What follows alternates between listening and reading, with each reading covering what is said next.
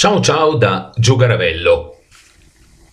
Mi piace molto leggermi delle fiabe e mi piace molto leggerle. Difatti nelle serate che tengo inizio sempre leggendo una fiaba.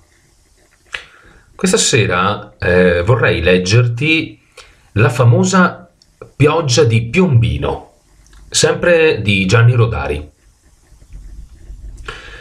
Una volta a Piombino piovvero confetti.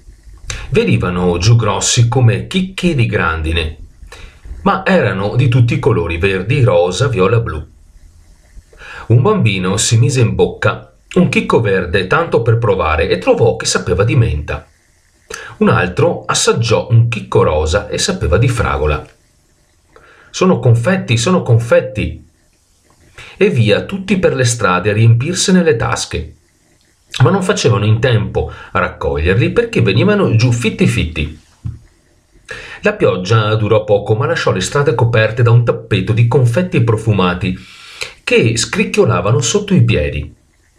Gli scolari, tornando da scuola, ne trovarono ancora da riempirsi le cartelle. Le vecchiette ne avevano messi insieme dei bei fagottelli coi loro fazzoletti da, ta- da testa.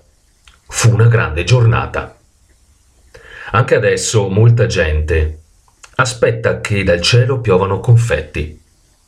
Ma quella nuvola non è passata più né da Piombino né da Torino e forse non passerà mai nemmeno da Cremona. Ciao da Gio Garavello.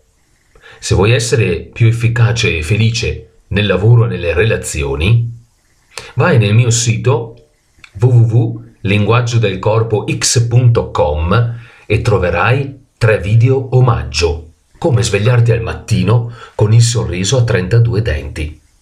Ciao da Joe.